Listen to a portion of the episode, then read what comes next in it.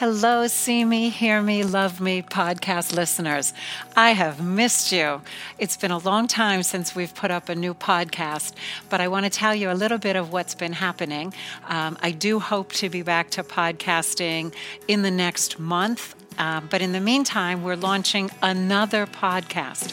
It's called The Language of Ahava and I have an excerpt that I want to share with you.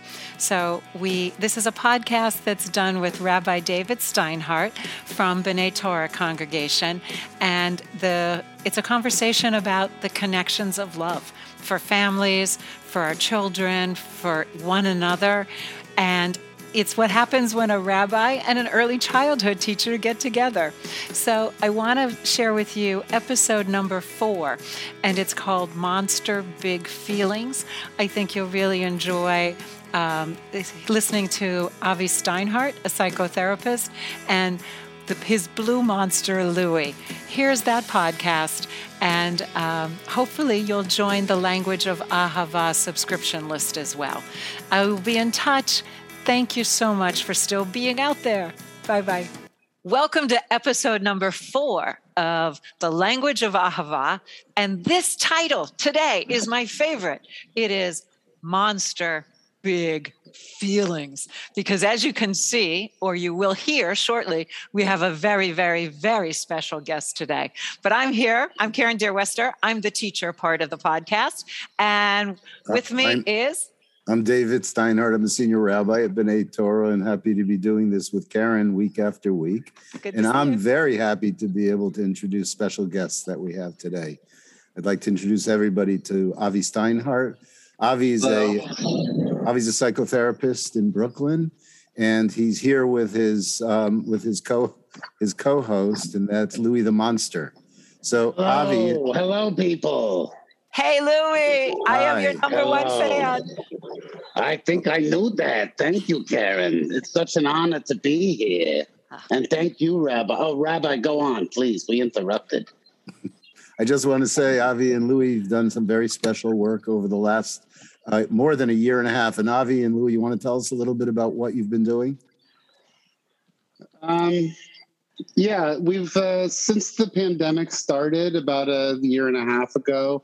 Louis and I have been making videos, usually a couple times a week, and uh, we try to keep up with uh, things that have been going on. And well, we enter into people's confusion, and sometimes we have, you know, we have different responses to the things going on over here. Sometimes we look to poetry or comedy or music or old stories, and uh, we're called Monster Insight. And as you can hear, it's hard to explain. well, what I want to say, welcome, guys, welcome. What I know is that I have been following Monster Insight since the beginning of COVID, and you both have been holding space for me. You have been holding space for my anger, my frustration, my fear, my overwhelm. And you can shift me in a different direction or you can allow me to feel even bigger what I'm feeling. But Rabbi and I have been talking, getting ready for Rosh Hashanah, like where we are, how we are, and who we are. And that just seemed like a perfect opening for you guys because we're talking about self reflection. And without being offensive, I'm calling it monster big feelings because that's what's going on in my world for the last year. And it's explosive feelings, it is off the rails feelings. And both from a monster expertise and a psychotherapist expertise, help us with Russia. We'll have Rabbi help with the Rosh Hashanah, maybe, but help us guys orient to these big, sorry to say, monster feelings. Don't be sorry at all. I don't take any offense to that, do I? Do we? Not at all, no. I mean, some people mean mean things when they say monster, but qualifying feelings, I get it. You know, monster, it comes from the old Latin, and the word it comes from is monere. And monere means something like omen or warning. So, in fact, feelings are often just like monsters in that way. You know, it's people that tend to then take monsters and totally demonize them. And guess what? Light bulb moment, they do that with feelings too. Okay, I get it even more than I did when you first called it Monster Insights. Rabbi? So we're approaching Rosh Hashanah, and there are many different many different levels to that day. But certainly one of them is this notion that we're standing before an awesome power bigger than any one of us with the realization that we don't know what the year ahead is going to bring.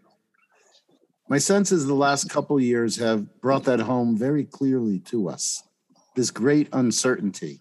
You know, in Rosh Hashanah liturgy, it says there's a, a book that's opened up, and in it's written, Who shall live and who shall die? And none of us can know that. How do you, you know, like, how do you walk people through uncertainty? What do you what do you do? Maybe Avi, you can start with this as a psychotherapist. This great uncertainty that we're living with. Yeah, what do you do? I'm leaning in. well, uh, you know, I, I think that, you know, panic happens when we think that we shouldn't be uncertain. Um, that's like with feelings too.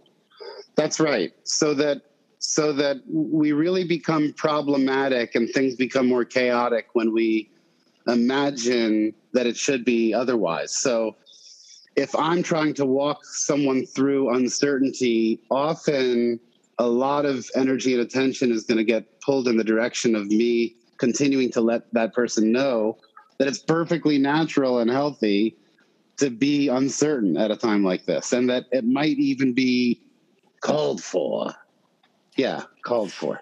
So, part of this podcast, you may not know this yet because it's just been launching, is that it's a rabbi and a teacher walk into a podcast for parents of young children. So, Full confession, I'm not even sure what a podcast is. it's just a conversation. But what I, as you talk about walking someone into uncertainty, I want to ask how we do this for children. And I know that Rabbi Steinhardt has some has a really personal question, uh, perspective to ask you. Well, I think that Avi, uh, my sense is. Oh, and by the way, I don't know if we said this, but Avi's my son. That's the similarities in name.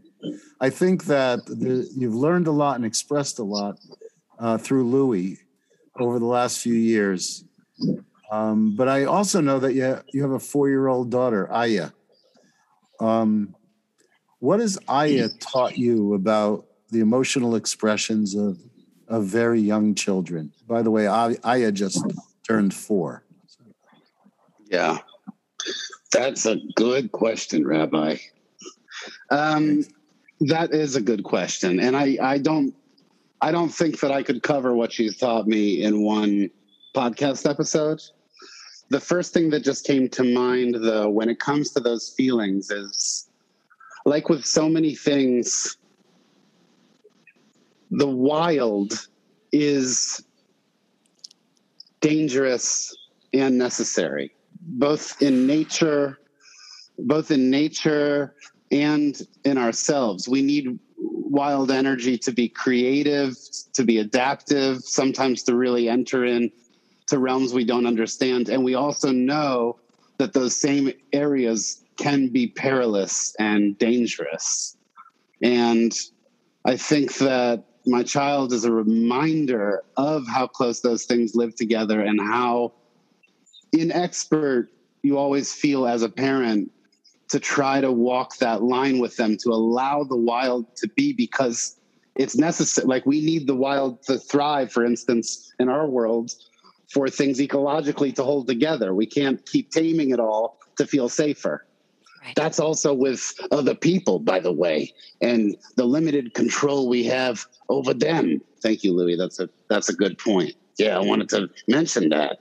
And you know, as a parent, like I said before, with regard to uncertainty, you know, we react to our kids the worst when we think we are supposed to feel powerful And when we forget that the actual true experience is powerlessness, and when we can act from that place, then we might be a little more artful in helping keep things safe enough.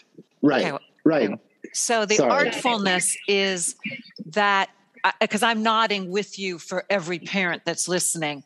You walk that tightrope every day, um, validating, honoring, hearing, l- allowing them to be explosive, to reveal what they can't express calmly, patiently, logically, rationally, and, and even that they still live in all the contradictions that we pretend are can be are neatly consistent. And you have to keep them safe. And not only, to- not only that, but you don't want your household to well look, we know from Carl Jung that growth is differentiation. So this defiance and pushback is necessary and healthy. But it's not just keeping them physically safe, it's also how do we keep this from becoming an environment of conflict all the time? Right, right. How right. can we allow all this pushback but still have some peace and harmony between us? Oh, that's tricky, huh? okay we've gotten to the how we've gotten to the how so we we're, we're talking about big monster feelings we we want everyone to be fearless and courageous when we feel them in ourselves or when we see them in the people we love or even strangers. How? How can we respond? Both in, in a moment in a family or for rabbi for a new year as we set a, a focus for ourselves going forward. Can i add something here um, and this is kind of like a generational, transitional perspective or observation. Because I remember as a little kid, I, I specifically remember there were times where my mother or father would say to me, Don't be sad or don't be angry. And it would try to like realign me emotionally and cause a kind of dep- a repression of those emotions. I remember then later as a father, um, trying to allow Avi and the kids, my other kids, to be able to express those feelings and how uncomfortable they made me. And now I watch Avi and Gabriel and Noah as parents, and they are freer than I was. And they are able to allow their kids to give voice to their feelings. And Avi once taught me something, probably from a Mr. Rogers um, episode that I saw but didn't remember about feelings. Do, Avi, do you, can you recall what Mr. Rogers said about feelings?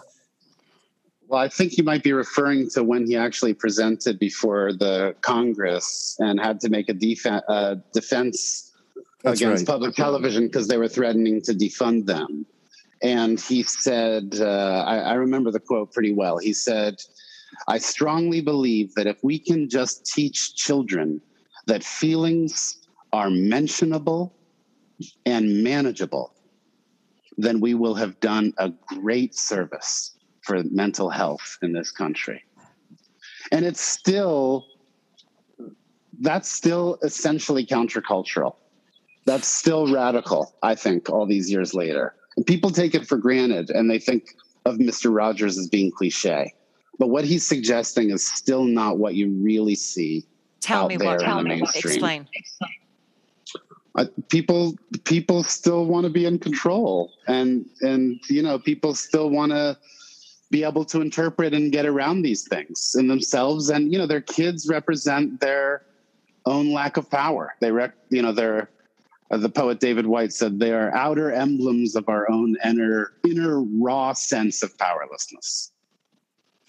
And, um, you know, not there's not many of us, and I might be an exception here, that were given any kind of example of how you can be an adult and be in touch with those kinds of feelings. Well, let me give you back a word that Rabbi used about himself. He said, I felt discomfort when my children were were in these expressive moments. Yes. I don't believe that has changed at all. I think when you see your children falling apart, melting down, running into walls, ceilings, oh, the floors. The discomfort is overwhelming. So where's the there's my first there's a there's one little how.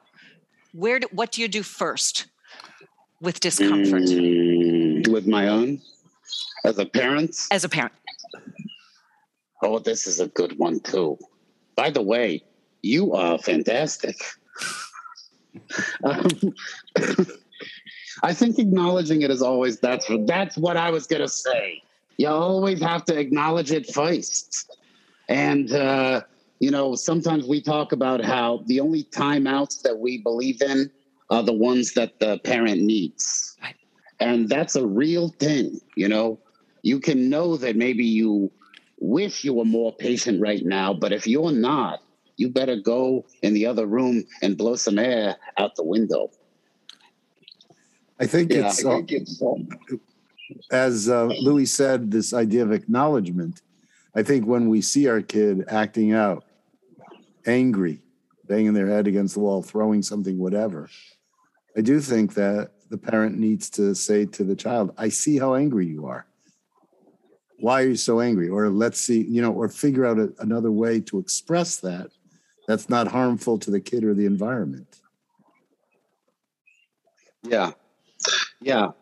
That's right. I mean i wouldn't i, I wouldn't always go for the why because the kid of course can't always answer that. But i do think that redirecting and sometimes the the trick the the artfulness there is understanding that what they need to do is push back.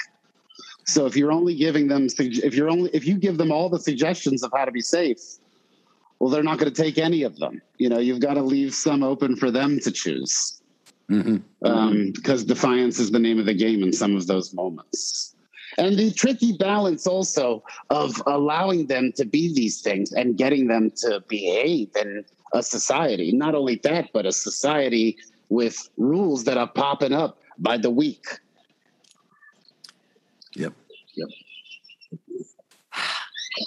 Uh, that's such a big, there's a whole nother podcast is how do you teach those choices? How do you as a family select?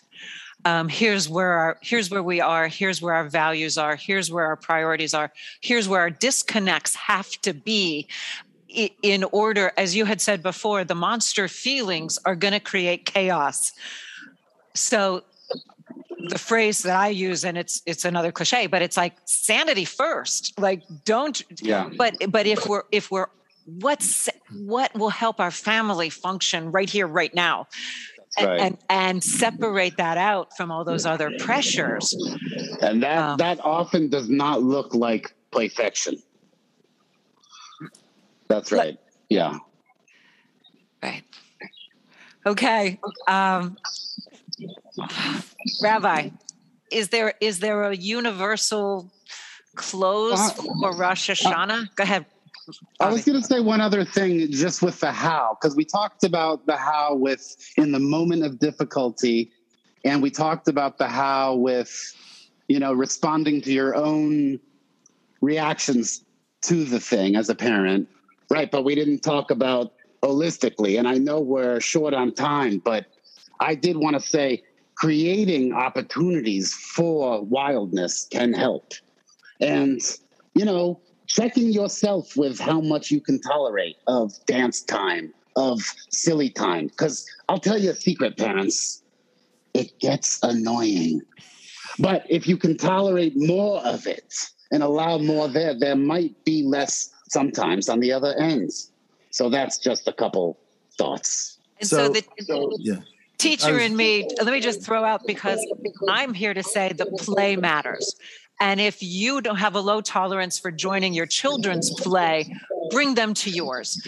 And the thing yes. that I know about watching Louis and Aya is they share nature, they share wonder, they share the bigness of the world as you do as a parent as well as a family so oh, yeah. a lot knowing that that those resets that bring us back to wholeness and mm-hmm. maybe that's part of the how is that yes make sure you have routines that work make sure you have mm-hmm. space in your days for for all of the fallout but look for those things that create wholeness in yourself, in your family, in your children, in your pets, in our world. Which is I just, I just wanted to say quickly that just for the record that you know I, I've been running a mental health practice from home since the pandemic started in a 700 square foot apartment with a really powerful kid and we have not achieved anything close to balance but in our awareness of the imbalance, we somehow keep figuring out ways to respond to it. Well, that's good, Avi. That was good. It's uh, in our it's very good. Thanks, Louis. you know and, what you don't know, Karen. Well, you may know from from uh, seeing their pictures, but they also have a large dog, and Avi, you should be very happy that your dog doesn't bark a lot because I've been getting notes from people who are reflecting on their year and they're talking about just when they have that most important Zoom meeting, the kid starts crying, the kettle starts screaming, and the dog start, starts barking. So Amazing. got yeah. one of those taken care of. We have a kid that is wild and a dog that is not. yeah. May it be a blessed wild new year for all of us. Oh yeah. So I'll close with one little metaphor from Rosh Hashanah, and that is, you know, we speak about all of these things, but some of a lot of what we speak about is really outside of the world of language, and it enters into a more spirited, soulful world and a world without without the words. And maybe the essence of the Rosh Hashanah service is the blowing of the shofar. And so the blowing of the shofar, you know, is is an expression of crying for the sadness of this world and the uncertainty and laughing because there still is joy to be found. And it's also an expression of hope that will come together confronting this world, this uncertain world this year. Thanks for uh, joining us, Avi and Louis. It's been really fun for me to be able to be a part of you. I've, I've uh, so admired your work, and it makes me very proud I don't know what my relationship is with you, Louie, but as Avi's father for sure. And say hi to mm-hmm. Aya when you get done, okay? Of course. I love and that I, kid. I look forward to a new year with this podcast with Rabbi Steinhardt and with Avi and Louie. He, it is Monster Insight. He's on Instagram, he's on Facebook, he's everywhere. And you really will have support, hope, perspective and a great blue monster by your side through whatever uncertainty is coming in the year ahead. Thanks, guys. Thank you so much for having us. Thanks. You're the best. Shana So that's the mess for today. We appreciate you listening to See Me, Hear Me, Love Me. Seeing little people learn and grow, listening to parents taking a crazy, uncertain journey, loving the fun and loving the mistakes. You write the rules, you write your story. We just want to be part of the conversation. But in the end, we know you got this. We'll catch you next week. Take care. Wait, wait, wait. One more thing. If you liked our podcast, please tell a friend. Or even better, write us a review at iTunes. We'd also like to invite you to join us on Facebook.